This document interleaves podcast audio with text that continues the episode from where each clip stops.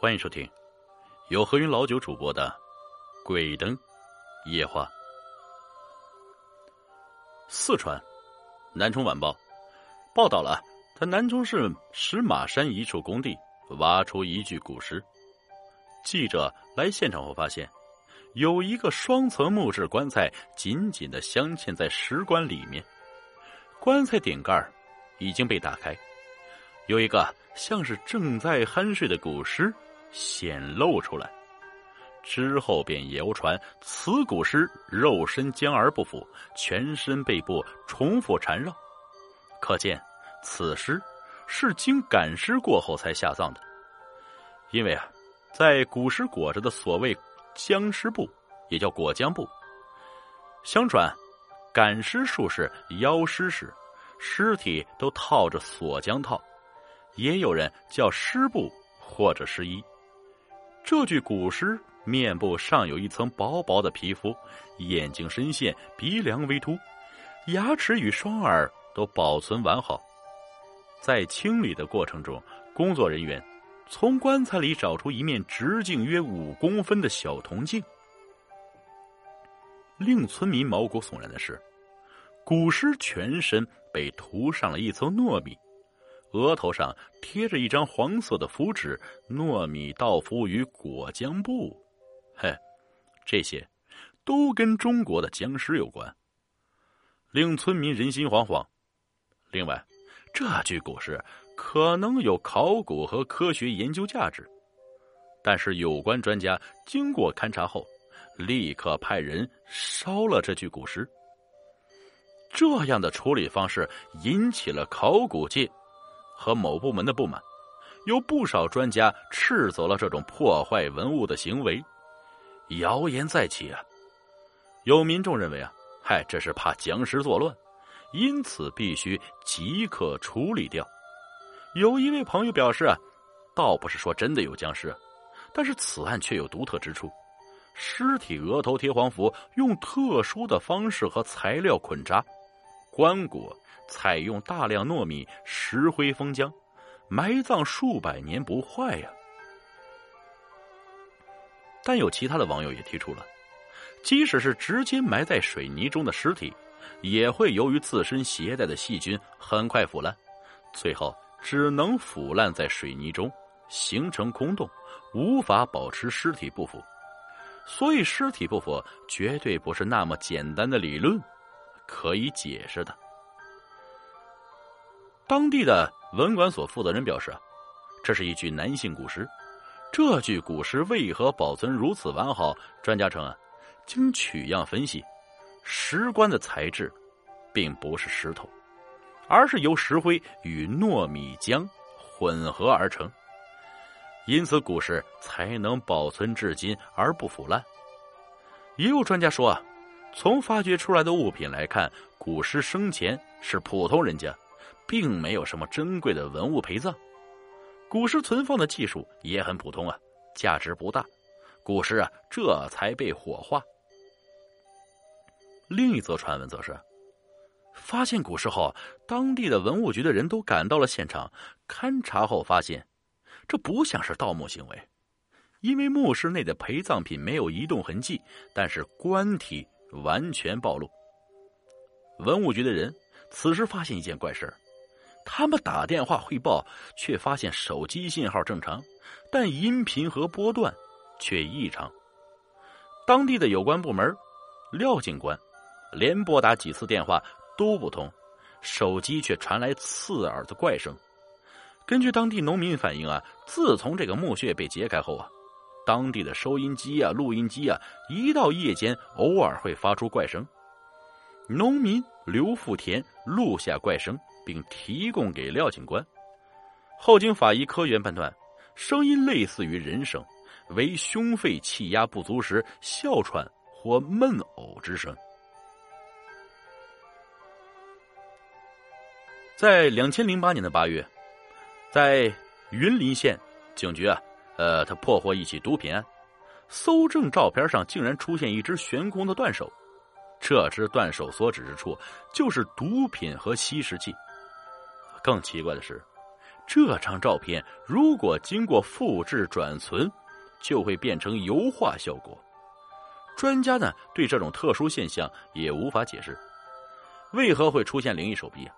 开相馆快二十年的老板张福玉也无法解释。张福玉说：“传统的底片可能因为重复曝光造成不能解释的现象，但现在使用数码相机，这种情况发生的机会不大呀。”最后啊，警察科学办不愿意谈这些东西。怀疑啊，可能是这种机器故障，或是现场拍摄时因为光线关系造成的光影折射，这才会拍出这种照片多的这种奇怪景象。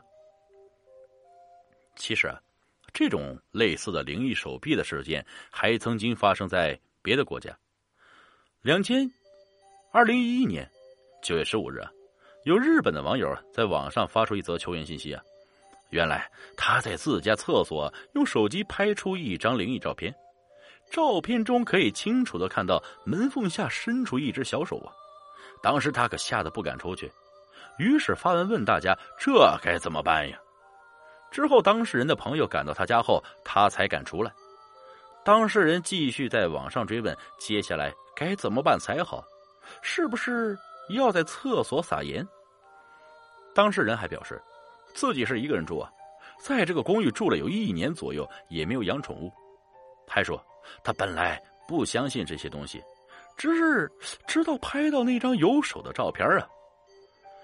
浙江有一个有着五六百年历史的古老村落，呃，叫罗阳村。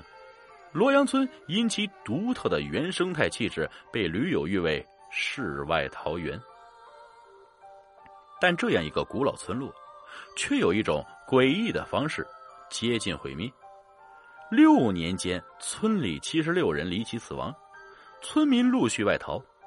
二零零六年年底，消息不胫而走啊，古村从此多了一个名字——鬼村。紧接着，全国各大媒体纷纷采访报道，各大论坛那也是争相转贴，一时是闹得沸沸扬扬。村民神秘死亡的背后究竟隐藏着怎样的真相？有人怀疑啊，因为挖断当地的龙脉招致灾祸；有人怀疑啊，当地的饮食存在问题。但在一场大火过后，灾难的真相才慢慢浮现出来。两千年到两千零六年上半年，罗阳村的死亡名单上共有七十六人，其中啊两千零三年死的最多。有二十多人，两千零四年有十九人，死者生前并无疾病，死亡来的突然，而且过程贼快呀！